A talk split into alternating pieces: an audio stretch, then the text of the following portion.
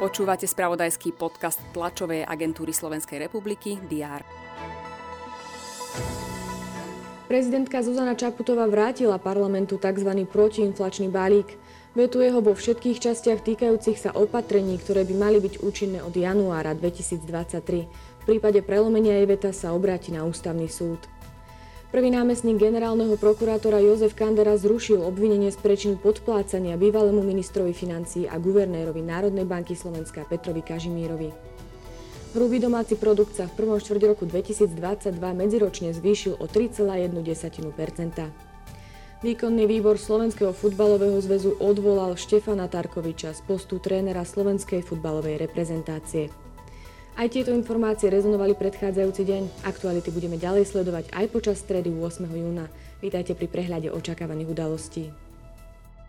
Vláda bude rokovať o pláne rozvoja rezortu obrany i poplatkoch za stavebný odpad.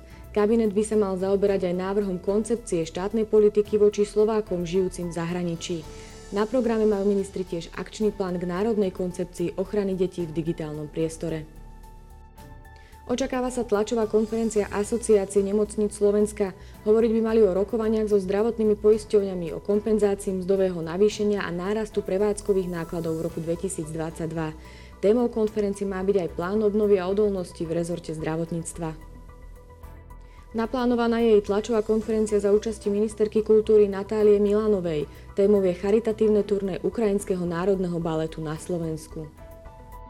Konať sa má konferencia perspektívy živnostenského podnikania, a to pri príležitosti 30. výročia založenia Slovenského živnostenského zväzu a prijatia živnostenského zákona. Európsky úrad pre boj proti podvodom by mal zverejniť výročnú správu za rok 2021. Prezident USA Joe Biden otvorí summit Organizácie amerických štátov. Ruský minister zahraničných vecí Sergej Lavrov navštívi Turecko, kde bude rokovať o možnom koridore v Čiernom mori pre export poľnohospodárskych produktov z Ukrajiny. Turecko navštívi aj venezuelský prezident Nikolás Maduro. Po tom, čo slovenskí reprezentanti obsadili na majstrovstvách Európy v malom futbale v základnej skupine prvú pozíciu, stretnú sa podvečer v 8-finálovom dueli v Košickej Steel Arene s Gruzínskom.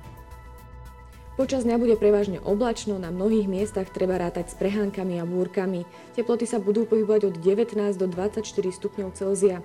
To bolo na dnes všetko. Aktuálne informácie vám počas dňa prinesieme v spravodajstve TASR a na portáli teraz.sk. Prajem pekný deň.